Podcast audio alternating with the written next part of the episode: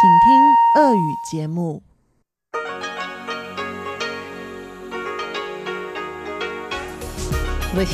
Международное радио Тайваня. Здравствуйте, дорогие друзья! В эфире Международное радио Тайваня, и вас из тайбэйской студии приветствует ведущая Анна Бобкова.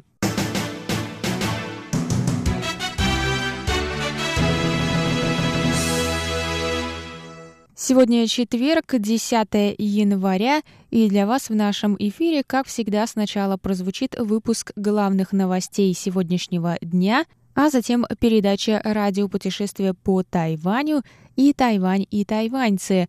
И если вы слушаете нас на частоте 5900 кГц, то на этом сегодняшний выпуск закончится. Однако, если вы слушаете нас на частоте 9590 кГц, тогда для вас дополнительно прозвучат передачи «Звуки города» и повтор передачи прошлой недели на Руан, Тайвань. Если вы слушаете наш 30-минутный выпуск, то мы приглашаем вас на наш сайт. Там вы можете послушать все передачи в любое удобное для вас время. А мы переходим к новостям.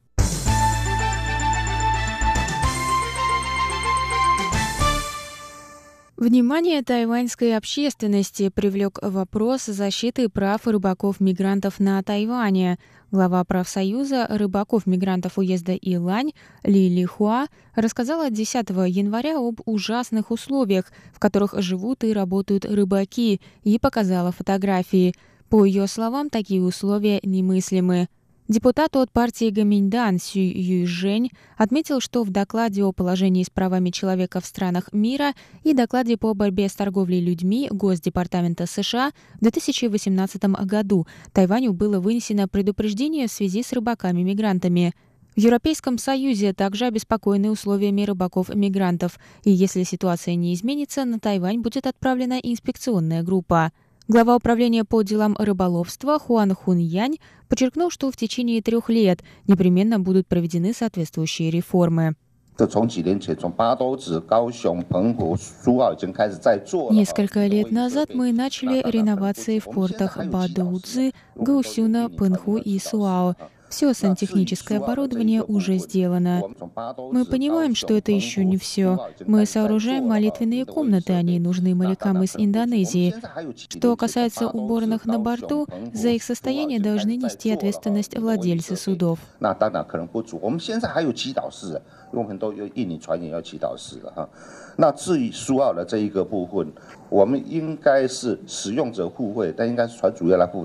Заключил Хуан.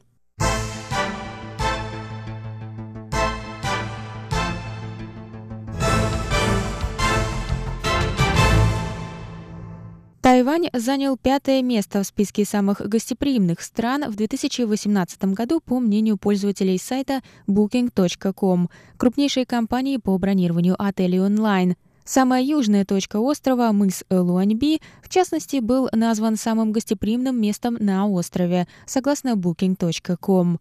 На сайте также отметили, что отели типа B&B, с английского «постель и завтрак», и молодежные хостелы были самыми популярными видами размещения на острове среди туристов в 2018 году. Первыми в списке самых гостеприимных стран в 2018 году стали Австрия, Чехия, Польша и Новая Зеландия соответственно. Закрывают первую десятку Румыния, Венгрия, Ирландия, Сербия и Греция.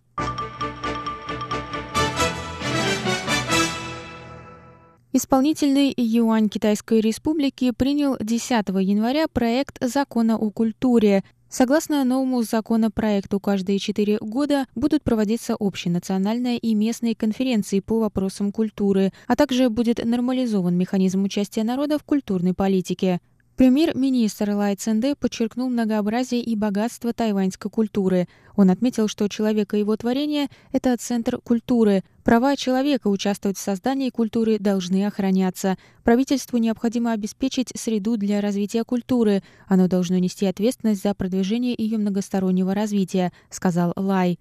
В законе сказано о необходимости сформулировать основное направление культурной политики, включая работу музеев, библиотек, культурных пространств, общественных центров, а также культурное образование, экономику культуры, культуру коммуникации, науку и технику в области культуры, культурные обмены, награды и гранты в области культуры.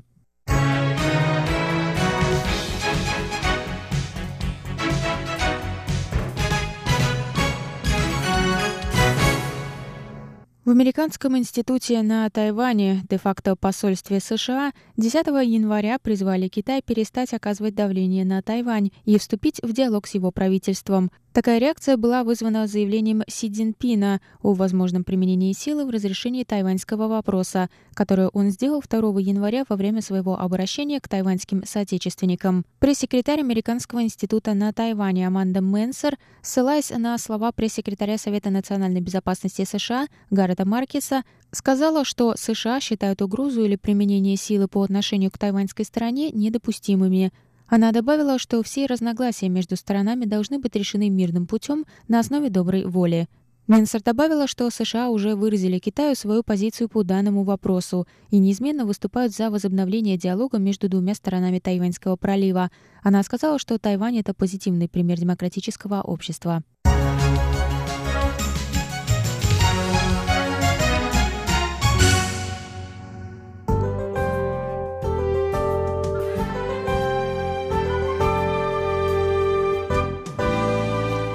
Сейчас прогноз погоды.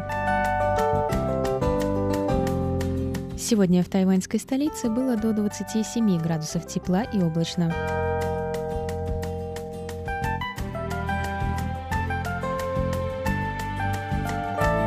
Завтра в Тайбэе до 26 градусов тепла, солнечно с переменной облачностью.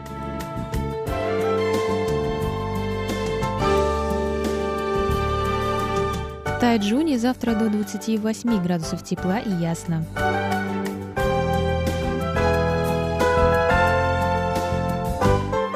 А на юге острова в городе Гаусюне тоже 28 градусов тепла и солнечно.